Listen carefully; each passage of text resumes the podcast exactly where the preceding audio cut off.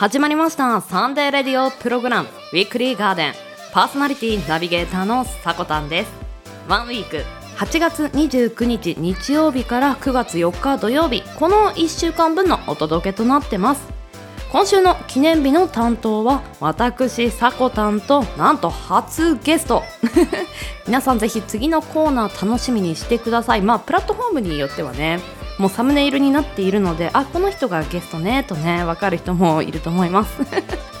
そしてコーナー1はことわざワールド。ことわざについて皆さんでぜひ学んでいきましょう。そしてコーナー2はシンキングシェア。うまくいく人の考え方。番組最後までお付き合いいただければと思います。はいこんにちは。週末週明けいかがお過ごしでしょうか？月またぎの週となりましたが8月は皆さんどんな具合でしたかね？どんな月となりましたか？世の中的にはいろんな多方面でね騒いだような1ヶ月だったと思うんですよ。でこうやってちょっと空気感が違ったりすると結構重圧というかなんかいつもより疲れやすくまあ暑さもそうなんですけれどもなっているのかなとも思うのでぜひ落ち着いた時間を大事に過ごしてほしいなとも思いますがまあそんなね緩やかな時間に小話を一つ。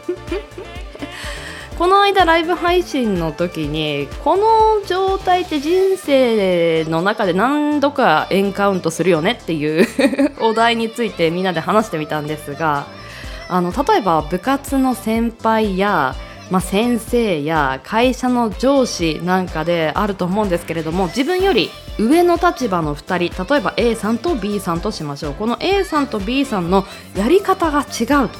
教えてもらったやり方が違うと。こういう時あなたはどうしますか？と。でいろんな意見をね聞かせてもらったんですよ。正当法でいけば A さんなり B さんなりに違う方の人のやり方を伝えてみると。あのこの方はこうしましたけどどうしたらいいですかね？と。正当法ですね。であとは A さんと B さんを対立させてみるとか、まあ、これを聞くとなんか A さんと B さんあんまり好きじゃないのかなと。まあちょっと意地悪な心とかなんかちょっと面白がってるところは見えるんですけれども。あともう一方はまあ、この A さん B さんの対抗馬として C さんを挙げると。うん。気に食わないというかね A さんと B さんのやり方じゃないやり方もあるよみたいな周りを巻き込むスタイルで解決というかやっているという人もいるしまあ本当にね鉄の仮面の笑顔を貼り付けて一人になった時に外す。というねあの社会人の鏡って言ったらなんですけれどもそういったやり方を教えてもらったね人もいました。ちなみに私は A さんの前では A さんのやり方をやって B さんの前では B さんのやり方をやってどっちもいない時には自分のやり方をやってで自分のやり方をなんとなくタイミングを見計らってこうやれもできると思うんですけどどうですか？と言ってみる。気もします。まあ、A さんなり B さんなりどっちかでねあのここのやり方いいなって思うのがあったら、まあ、それを取り入れるっていう形なんですけれども。なかなか難しいですよね。どっちの顔もなんか潰すのも悪いしあのどんな風に立ち回ればいいのかって。でこういうねなんかどっち選んでもなんとなく後味悪くなっちゃうなみたいな時って結構あると思うんですけれども まあまあまあ。ね。皆さんぜひ余暇を楽しく過ごしてください。それは解決なのかなとも思いますけどね。なんでしょう比重をね上げないっていうのも一つですよね。あーはーいみたいな。もうそこではもうなんだろうな意地を出さないというかこだわりを出さないというかね。心軽やかに過ごしていきましょう。では毎週日曜日 AM10 時今週の記念日のクロストークを中心に週替わりのショートコーナーやゲストやコンテンツイベントなどをレコメンドするコーナー。そんなあなたの耳へ届ける45分から1時間のラジオ番組です。音声配信アプリスプーンスタンド FM インターネット視聴サービスのポッドキャスト YouTube さまざまなプラットフォームで配信中。提供はウィークリーガーデン制作部およびサコメン有志にてお届けしております。それでは今週も「ウィークリーガーデンオープン!」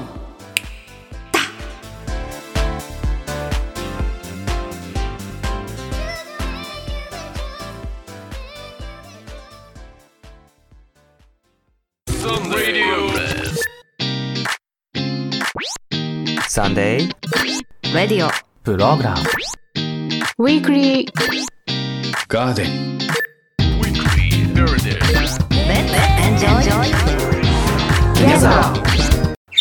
Sunday Radio Program Weekly Garden。毎週日曜日お昼前 AM10 時キャストにてオンエア1週間の情報番組。個性豊かなパーソナリティ5名と番組をお届けします。さこたんです。リゾーですヨッシーです。ふみです。ベウです番組オリジナル BGM をはじめメインコーナーの今週の記念日はクロストークにてお届けです。季節に沿ったコーナーゲストを紹介するコーナーなど情報は盛りだくさん。ラジオコンテンツウィークリーガーデン。7月4日日曜日午前10時からオープンです。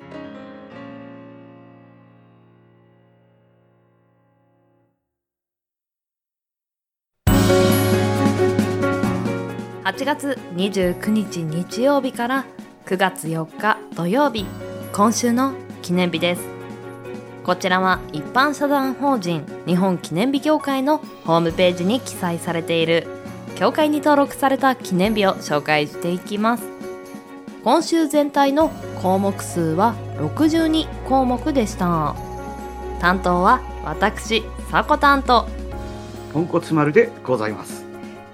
よろしくお願いしますはい、よろしくお願いいたします。はい、初ゲストでお招きさせていただきました。ポンコツ丸さんです。よろしくお願いします。よろしくお願いいたします。改めて。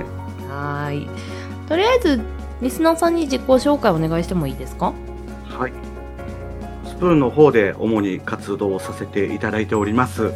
えー、まあ、キャストであったりとか、ライブだったり、まあ、ライブラジオ風配信だったりをこう、少し、ちょろっと、たしなませております。ポンコツ丸と申します。よろしくお願いいたします。はい、よろしくお願いします。あのー、ポンちゃんと出会ったのは私、去年のね、初めの方だったと思うんだけど、もう前半、上半期に僕もタコタンのね、うんうん。ピオラジの方で始めて、みたいな。でまあその時に出会った時にはあの今もねたまに2人でも活動してるけど「あんこつラジオ」といってアンドリューさんと2人でねコンビラジオされてましたよね。はい。うん、なので、そううん。更新してからずっと息潜めてますけど、うんうんうん。はい。ね、なのであのちょっと2人で喋るのには慣れてるのかなと思うキャスティングもあったんですがもうド緊張 ド緊張でございますよ、なあー私のことをねサコンドリューだと思って、るほど。うん、どうなっちゃうのかなこれ。ね、急に扱いが雑になるかもし全然大丈夫ですそこは。れない。大丈夫ですか？はい。どんとこいでくださいはい。では、記念日ね、紹介していこうと思います。では、本日、8月29日です。協会が制定した項目数は8項目。この中から私が紹介するのが、馬肉を愛する日。見ていきましょう。1919年に創業。長野県上稲郡飯島町に本社を置く馬刺しなど馬肉製品の加工、販売などを手掛ける株式会社若丸が制定されています。馬肉食は長野県をはじめ、熊本県や福島県など日本各地で古くから食文化として伝わっており、近年は低カロリーで低脂肪、高タンパクな健康食肉として人気が高いです。記念日を通じて日本の食文化として馬肉を多くの人に愛してもらうことが目的です。日付は8と29で馬肉と読む語呂合わせから8月29日に制定されていました。うん。馬肉どうですか？馬肉。うん。健康食品ってイメージはなかったかな、あ、確かに。うん、馬肉自体がすごい珍味のイメージがあって、はいうん、なんかちょっとしたなんて言うんだろう。こうあなんですか？あのジビエジビエ。的なものの一部なのかなって思ってたんですよね。ああだからうん。うん、だからなんだろう。健康食品って聞いてちょっと意外だなって思った部分ありましたね。うんうんうんうんああなんでしょう。出回ってたりなんかあんまり触れ合ってなかったりするとそういう珍味みたいなイメージになるけどそのもの自体の栄養価を見るともう本当に健康食というかヘルシー食品のお肉みたいな感じみたい確ですね。かになんだろう。油っぽい感じないですもんね。うんうん。さっぱりして食べれるし私馬肉大好きなんですよ。はい。では次の日8月30日月曜日の記念日紹介していきましょう。協会が制定した項目数は3つその他で1つありました。この日に紹介するトピックが中津刃物日。見ていきます。大分県中津市の地方卸売市場中津魚市場さんが制定されています。全国有数の刃物漁獲量を誇る大分県。中でも特に刃物消費が多い中津市には刃物解析の専門店や刃物オリジナル料理を提供する飲食店などが多数あります。記念日を通じて中津の刃物の美味しさを多くの人に知ってもらい魚食の復旧にもつなげていくことが目的です。また疲労回復に効果的とされる良質なタンパク質が豊富なハモを食べて夏の暑さを乗り越えてほしいとの願いも込められています。日付はハモの油の乗りが最高になる8月から葉30日の3を左に90度回転させてローマ字の M に見立てると30は MO になりこれを「も」と読み合わせて「ハモ」となることから8月30日に制定されていました。テクニカルですね読み方が。うんテクニカル技術が必要です必要ですねこれは。本と一緒ですね美味しく食べるためにはね。あーやっぱり板前さんの努力包丁入れたりしますもんね骨切ったりとかで。やっぱりあの制定日を読み上げるのもやっぱり技術の努力なるほど。こう、一筋縄じゃいかない刃物日っていうところですけど、ねなんともまあね食べたことないんですよ。なんか今、包丁入れるとか話しましたけど。うーんハモを初めて食べる年齢って何歳ぐらいなんですかね、ハモってうん、ご飯に合わないですよね、多分。うーん。まあ調理法とか味付けの仕方次第なところもあるとは思うけどまあバクバクご飯が進むイメージはないですね？まあ、そう、米じゃないんですよね。米うまじゃないから、米うまではないですねじゃないから、多分、こう、ね、10代後半から、まあ20代前後のね、はい。ぐらいの年齢じゃないうんちょっとリスナーさんにも聞きたいですね。初ハモ何歳ですか？僕まだ未経験なんでね、うん。教えていただきたいですね。はいでは次の日行きましょうか。はいはい、お願いします。はい。8月の最終日です。31日火曜日、協会が制定した項目数は4項目、その他で2つありました。この日に紹介するのが、宿題の日、かっこして、学べる喜びに気づく日、見ていきます。すべての子供たちに教育の機会を提供する。ために世界中で活動をしている。イギリスのチャリティー団体・ワールド・アット・スクールがハッシュタグアップ・フォー・スクールキャンペーンの一環で制定されています。夏休みの宿題を終わらせるために必死で勉強をした思い出を持つ人が多い8月31日に学べる喜びに気づいてもらうことで全ての子どもたちに教育の機会を提供するという大きな宿題を一緒に終わらせたいとの願いが込められています。いやー8月31日って言われるともうこの思い出しかないイメージありますね終わった喜びをかみしめる日なんですけど、僕としてはね。はいはいはいはいはいはい。僕嫌な思いしてるから、ちょっとバトンタッチしちゃおう。もうねだいぶ小学校の頃とかの思い出というよりもこの文章を読んでてどちらかというとあの均等に教育ってまだ行き届いてないのかなっていうところがちょっと気にかかっちゃう。あー、そっか、その全世界的に見てってところですよね。そうですね。で日本ってまあそうやってあのネタというか8月31日にこんな苦い思い出があるよっていう人は多いと思うんですけどそれがすごい恵まれた環境であって。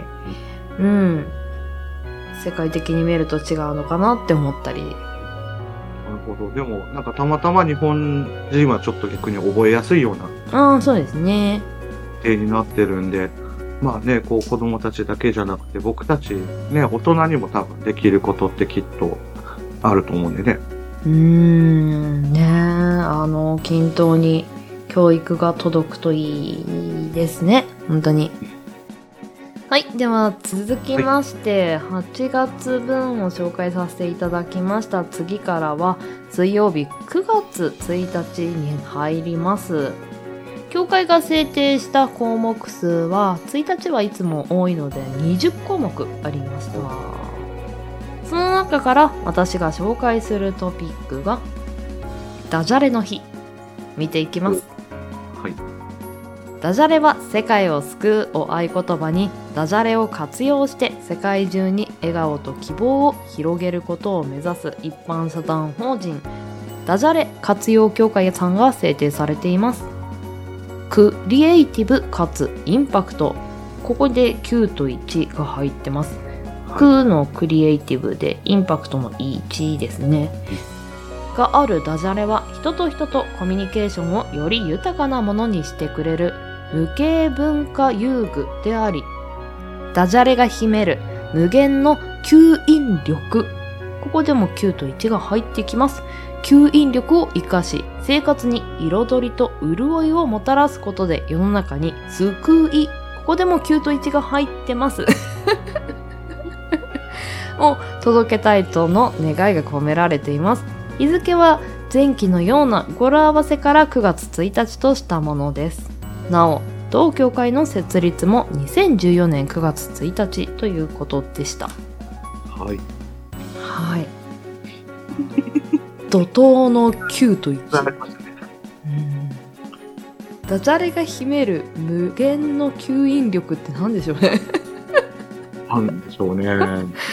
ダイソンみたいになってるけど、無限の吸引力。うんまあ、確かにね、こう、誰でも扱えちゃうっていう意味では、吸引力強いかもしれないですよね。あー。ダジャレ、あれですよね。ちょっとここ思いついてもここで出していいのかなって悩む時あるじゃないですか、はいはい。うん、もうあれ悩んだら絶対出さない方がいいと思うんですよ私。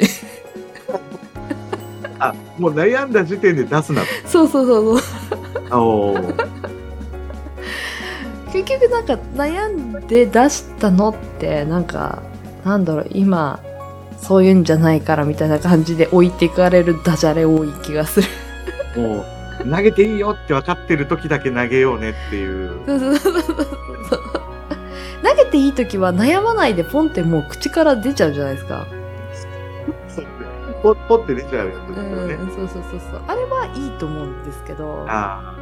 こうなんかひねり出して出すものではないですからね。うんそうそうそうそう。偶然の産物ですから、そうそう偶然の産物で言うと、本当に日常会話で、うん思いもしなかったことでポロって言っちゃうダジャレってはいはい。あったんですよ、僕。おお本当、もうそれ、小学生ぐらいの時に、はいはい。親戚で集まった時に、はいこの鶏肉、鶏肉いって言っちゃったんですね。はーいなるほど。そしたらね、もう親戚のおじさんにね、わ、鶏肉と鶏肉かけたのか、ははははみたいなこと言われて、はい。なんだろう、すごいモヤモヤした気持ちがね、うんうんうんあの、残った記憶があるよう。んそそうじゃないみたいなね。ってこう思いながら、はい。ちょっとなんか、恥ずかしい思いしてました。うーん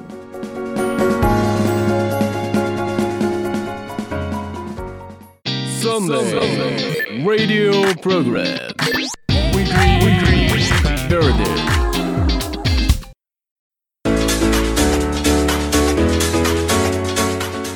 はい。では、9月1日水曜日までは、私、さこたんから紹介させていただきました。木曜日からはゲストのポンコツ丸さんからの紹介です。お願いします。はい、お願いします。はーい。いや、できるかな？大丈夫。はい、というわけで、ここからは私、ポンコツ丸が、えーお話ししていきたいと思います。はい、えー9月2日木曜日の記念日でございます。協会が制定した記念日は6項目、その他の記念日が1項目となっておりました。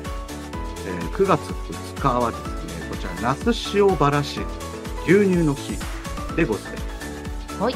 栃木県那須塩原市の那須塩原市畜産振興会が制定那須塩原市が本州一の乳牛生産額を誇り全国でも有数の酪農の町であることを知ってもらい牛乳や乳製品により親しみを持ってもらうのが目的日付は9と2で牛乳と読む語呂合わせからでございますはい。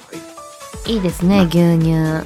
牛乳いいですよねうん乳製品、ね、バターとかヨーグルトも好きですけど、はいまあ。牛乳がナンバーかな。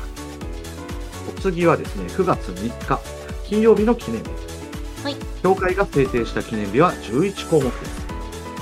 9月3日、こちらですね、9月3日はベッドの日、かっこ Good Sleep Day でございます。はい。ベッドによる心地よい睡眠を広くアピールすることを目的に全日本ベッド工業会が制定日付は英語表記の Good Sleep Day の Good Sleep をぐっすりと読み9と3の語呂に合わせたものこれから秋の夜長を迎えることもその意味合いにということでございましてはい。ぐっすりです。うん、寝やすい気候になってきてくれるのはありがたいですね。気温も少し落ち着いてきたのかな。っていうのがすごい感じて、もうエアコンとかもつけずに扇風機だけではいはいはい。ね、ね、眠れるような日が増えてきてるので、うん、もちろんあの文明機器としてもエアコンもうなくてはならない存在なんですけどエアコンの風ももちろんねありがたいけどやっぱ夜風って気持ちいいよね。そうなんですよ。うん。最近本当、まあ雨やってたらね、ちょっと風で入ってきたら怖いんであれなんですけど、はいはいはい。はい、なんか本当に雨が上がった後のこう夜風が結構涼しかったりとかする日が本当増えてきてるので、うん。睡眠しやすくなってきたなっていうのはすごい感じてますよね、今現時点で。たくさん寝るべきですねね、秋入ってきたんだなっていううん訪れを感じている今日この頃でございます。さあ、次行きましょうか。はいさあ、えーこちらですね、えー土曜日、週の最後になっております、9月4日。協会が制定した記念日は10項目ということでございまして、えーこちら選んだのが9月4日、牛の日でございます。香川県三豊市に本社を置き、各種の冷凍食品の製造販売を手掛け、全国の量販店、コンビニ、外食産業などに流通させている株式会社、味のチヌヤが制定した日でございます。えー運動会やお祭り、イベントなどで出かけることの多い季節に片手でも手軽に食べられる串物をもっと食べてもらいたいとの願いが込められています。日付は9と4で串と読む語呂合わせからでございますとはいいうことですよ。串です。もう、とにかく串です。何でも串。何でも串はい何でも串。うん特にもう今年はね、あんまし外で歩けなかったんで、はいはいはいバーベキューとかね、できなくって、ね、串使うことも減りました。確かにさらにはお祭りもやってない。確かにね、串物も全然食べれてないわけですよ。はい食べれてコンビニの串ですよ。あー確かにね ここまでの担当は、さこ担当ポンコツ丸でした。はいお疲れ様でした今日はいかがでしたか？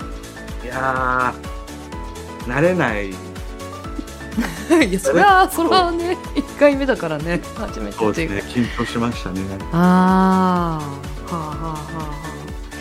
いろいろ、まあ、記念日にこのウィークリーガーデンやピオラジでもリスナーさんとして記念日に触れ合ってきたとは思うんですけど、まあ、改めてこちら側伝える側として記念日を紹介してみての印象とかってなんか違いましたか？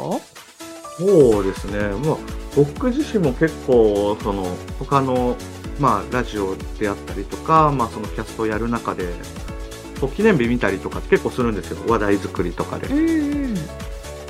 なので、あれなんですけど、ただ、それをこうクロストークでこう話をするっていう部分、はい。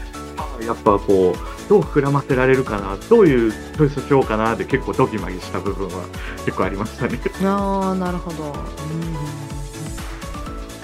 2人で喋る記念日っていうところでの模索感が結構あった感じですかねそうですね。まあ、一人でね、喋る場合だったら、こう、ね、なんか自分の思ったそいつの話を、そいつって言い方悪いですけど、すればいいんですけど、こう、まあ、完全にね、あの、心の奥まで知らないわけじゃないですか。はいはいはいこういう中で、こう、どの話をこう、こう、打っていこうかなっていうう。ん確かにまあそこがすごい面白いところでもあってうん。あの私もうんまあなんだろう月に3回ぐらいはこういう風に2人で届けている中でやっぱり尺が決まってるからね。この記念日を膨らませたら次はもうスンスンスンって飛ばしていくとかしないとっていうので時間配分とかは結構楽しいんですよこれゲーム性があってそう。だからね、難しかった。うんまあぜひまたね遊びに来てください はいでは今日はポンコツ丸さんありがとうございましたでもこそ、あの、ありがとうございました。はーい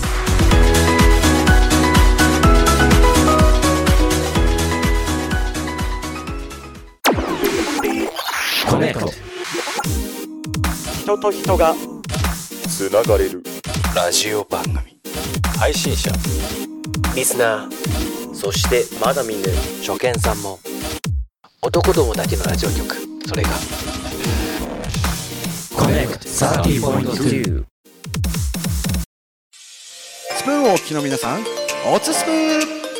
コネクト30.2チックスパンチ DJ のポンコツ丸でございます私 DJ ポンコツ丸がお送りするチックスパンチはリスナーの皆さんとお話しするラジオ。皆さんのあんなことやこんなことお聞かせください。みんなで楽しくお話ししましょう。ああとポンコツ丸チョイスの音楽コーナーもあるよ。みんなチェックしてね。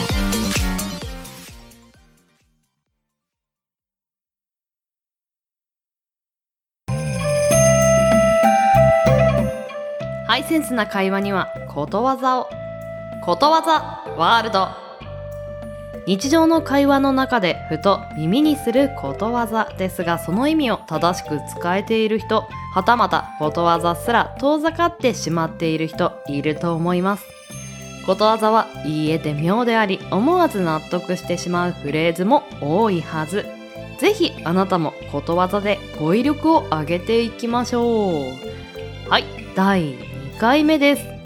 また今日も前回から引き続いてアイウェイを順にことわざを紹介していこうと思います。まだね全然あ行なんですよね。これが終わる頃にはリスナーさんも私もものすごく語彙力が上がっているのではないかと思いますが。まあ今日もね5から7個ぐらいを紹介していけたらいいなと思います。では早速紹介していきます。1個目です。会うも不思議。会わぬも不思議。このことわざの意味は占いや夢は根拠のないものだから当たってもそれは不思議と言うべきという内容なんですけれども確かに占いが当たったとしてもえっ？って少しなんかびっくりする。それってやっぱり不思議って思っているからびっくりするのかなとか思うんですけれども。まああの予言とかね占いとかって魅力的なジャンルですよね。当たると本当にえっ？ってなんか寒気がするような。はいでは続いていきます。仰いで唾を吐く。他人を陥れようとしてかえって自分がひどい目に遭うことわざの意味のことです。まあ確かに上を向いて唾を吐けばその唾がかかるのは自分ですよね唾を吐くという行為がそもそもあまり褒められた行動ではないと思うんですけれどもまあ舌をね向いてるから吐いてもいいというわけではないのですが人をね出し抜こうとする行為っていうのはね最終的に自分に返ってくるような気もします。はいでは続いて参ります。仰いで天に恥じず。このことわざの意味は自分の心に少しも後ろ暗いところがないことを言います。うーん。仰いで天に恥じず。この澄み渡った空を見た時に自分に何か後ろめたいことがあったりするとこの綺麗さになんとなくね心暗さがなんだろう悪いことのように感じてしまうものってもしかしたらあるのかもしれないんですけれども確かにね天気がいい澄み渡る空をね心地よい心で見れるようにしていきたいですね。それはなんか盲目的に自分は正しいとか言うのではなくなんとなくねあの軽やかに空を眺めれたらいいなとも思います。はいでは4個目です。青白きインテリ。ほう。カタカナのことわざ初めて見たような気がするんですけれども意味ご紹介していきます。この意味は理屈ばかり言って実行力のない知識人をあざけっていう言葉だそうです。青白きインテリ。ちょっとあのもやしっこみたいなね想像というかイメージが湧くんですけれども。ちょっと年齢が上がるにつれてこの度合いって少し増えていくのかなと思うんですけれどもやっぱり自分はこういうことをすると比較的失敗するしなとかなんか向いてないしなって勝手に自分像を作り上げてってあの結構ガチガチにしてしまうと新しいことに挑戦できなかったりいや自分はこうだからやめようみたいな簡単に諦めてしまうことって多くなってくるのかなと年を取ると。何事もねフレッシュな気持ちで挑戦すると意外と前はできなかったこともできたりしますからね。ぜひぜひあの実行力を上げていきましょうか。はいでは続いて5個目です。青何塩この意味は元気をなくしてぐったりとしてしまうこと。ちなみに類義のことわざで青菜を湯につけたよう。確かに畑にあるとあんなにシャキシャキしているね青野菜まあ葉野菜とかも塩やお湯にくぐしたりあのかけた瞬間にふにゃーんってなりますからね逆に今自分がちょっと弱ってたりするとあー塩かかってんなーって思うのももしかしたら気が楽になる一つかもしれませんね。あだって私これこの状態塩だもんみたいな。しょうがないよみたいな。明日には大丈夫だよみたいなメンタルの持ち方もありなのかもしれません。はいでは次で最後にしましょうか。青は愛よりいでて。愛より青し。なんだかね愛と青がたくさん出てきたんですけれどもここで出てくる愛は藍色の愛です。このことわざの意味は弟子が先生より優れている例え。こんなことわざもあるんですね。青は愛より言い出て青より青し。色のことだとは思うんですけれどもなかなかね読み解けなくてすいませんって感じなんですが。あー藍色よりも青は青いよ。もともとの持っているものって違うし愛よりも青いよ。みたいなシンプルなね意味なのかなと思いますがなかなかちょっと世知辛いことわざですね。はいでは本日は6つ紹介させていただきました。はいではこのことわざワールド次回は第3回の放送となります。またねあ行になるんですけれどもぜひお付き合いいただければと思います。来月またこのコーナーでお会いしましょう。ではコーナー2へ参ります。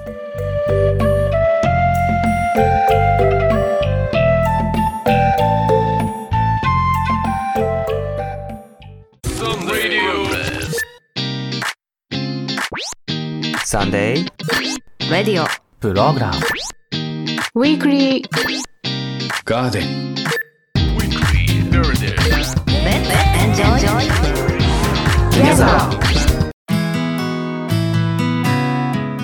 シンキングシェア人生のさまざまな局面をイージーモードで解決していくうまくいく人の考え方このコーナーでは DJ とリスナーさんで考え方や見え方を柔らかくしていったり日常で活用できる情報をシェアしていく実践的なコンテンツです。はいでは2回目となりますねこちらも。では早速本日紹介するトピックスなんですけれども毎日30分自分のための時間を持つ。今日ご紹介する内容はこちらになります。では参ります。毎日自分にこんな予約をしよう。自分が心から楽しめることをするための質の高い時間を少なくとも30分は確保する。と。と言っても手の込んだことやお金のかかることをする必要はありません。小説の一小節を読む詩を書く好きな食べ物を食べる何もせずに心を落ち着かせて静かに座っているといった簡単なことで大丈夫です何を選ぶにしてもそれが自分に満足感や楽しみを与えてくれることであればそれで OK 仕事に追われたり家族や友人の要求に無理に応えたりしているうちに自分の人生がいとも簡単に犠牲になってしまう。これからは自分の必要性を満たすことは自分にとって大切だという意識を持ち毎日ある程度の時間を自分のために使うようにしましょうと。はい。ではうまくいっている人の考え方なんですけれども自分は自分のための質の高い時間を毎日確保するに値する人間だ。どうですか？皆さん時間溶かしてませんか？ものすごいねあの横やりというか。そんなストレートに？みたいな。投げかけをねちょっとしてしまいましたけれどもやっぱり時間って溶かしてしまうものっていうちゃんと管理してないとどんどん溶けていくんですよね。あの気の向くままに行動していると特に溶けていきますね。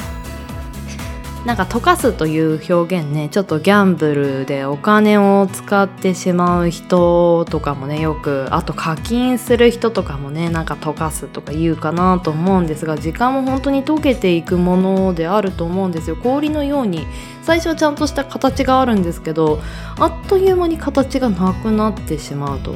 でこの形っていうのって時間って特に見えないじゃないですか。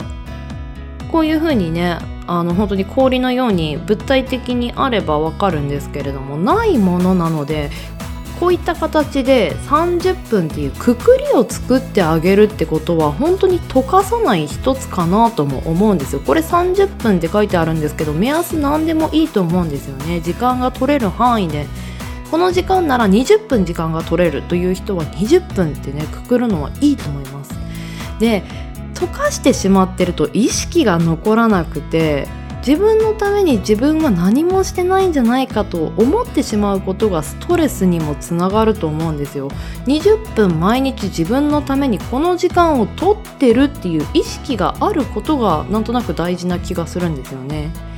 それで私も最近あの結構時間をくくって家事や作業をするようにしていてあの時間があるだけこの時間空いてるからこれしちゃおうってやってると今別にしなくてもいいことに手を出してそっちに時間を取られたり気のままにやっていると後からあこれやってないあれやってないとね焦ってしまうタイミングとかもあるので時間管理タスク管理はいろいろあってね難しいと思うんですけれども例えば今30分家事をするってアラームをねセッティングすると30分しかないからあれとあれとあれとあれをやろうと優先順位がねどんどん明確になってくるので意外とそういう風にくくってあげる時間をくくってあげることって大事なのかなって。で30分経ったらもう一回やめる。あこれとこれもやりたかったなって思ってもやめる。で次のことをするっていう風にしておくとあのその場を離れる時も次はこれとこれをしないといけないなとその準備をして離れるので戻ってきた時にあこれからスタートすればいいんだとね段取りもつけれるような気がするんですよ。これまあ一つの提案なのでぜひぜひちょっと最近なんか忙しくなってきてタスク管理難しくなってきたなという人あの書き出してねもちろんリスト化するのも全然いいと思うんですがリスト化してもやっぱり気ままにやってしまう人もいると思うので そういう人はね時間を縛るっていうのは一つ提案させてください。そしてねあの自分のために時間を使うっていうのは本当にストレス軽減につながると思いますのでぜひ活用してみてください。ではエンディングへ参ります。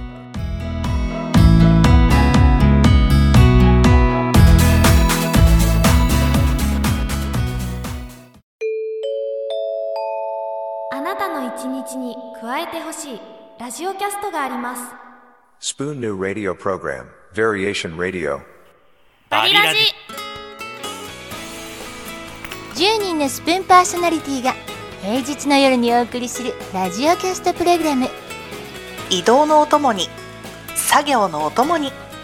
個性豊かな10人のパーソナリティがあなたの日常に寄り添うラジオをお届けしますあなたの好きがきっと見つかる。バリラジ。平日夜21時。キャストアップ。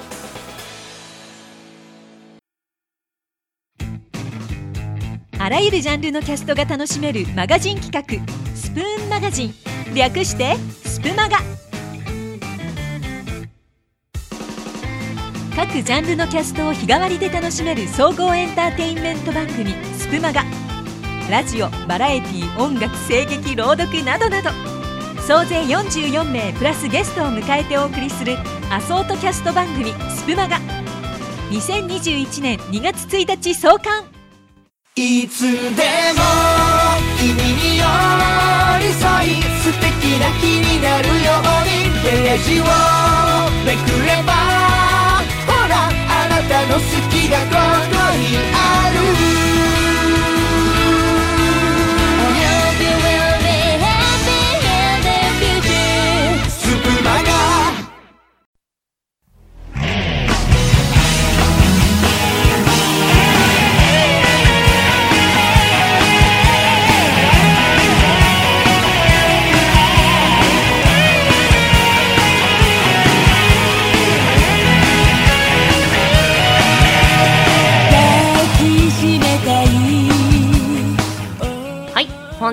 クロージングのお時間です。 Weekly Garden シャープ 9CM の提供は音声配信アプリスプーンより4本ありました。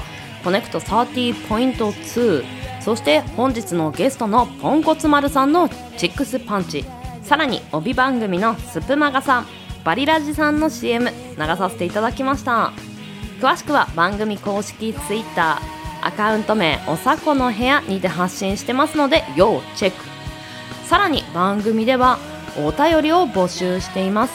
ツイッターアットマーク 4KTORIDORI 4KTORIDORI の固定ツイートに投稿フォームが設置されてますのでそちらの方からお待ちしてます。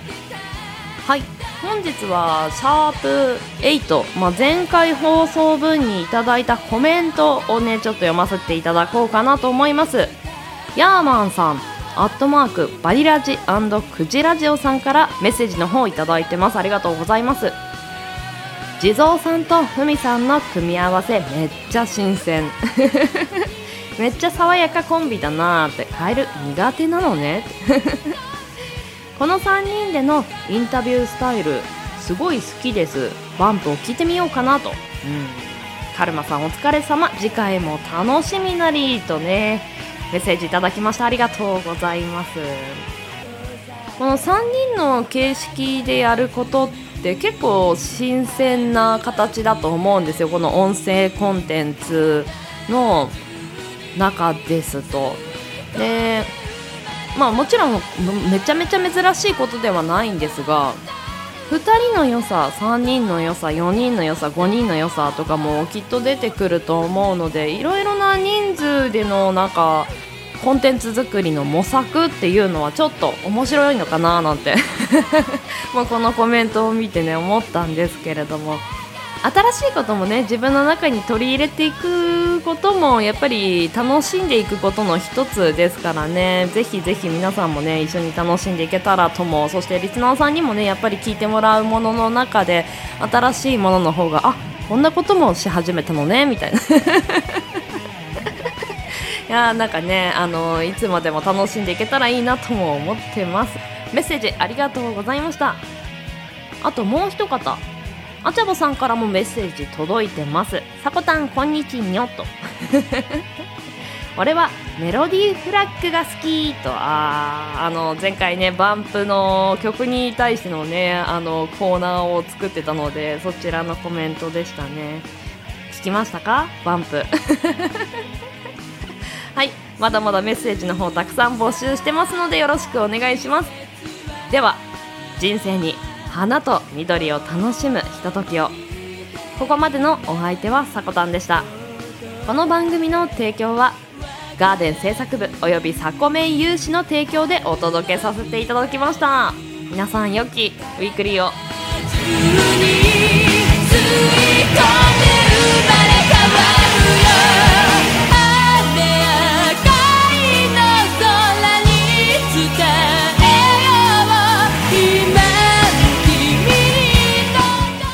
らっしゃい。行ってきます。いつも聞きに来てくれてどうもありがとう。今日も君はサコメン。だまた来週。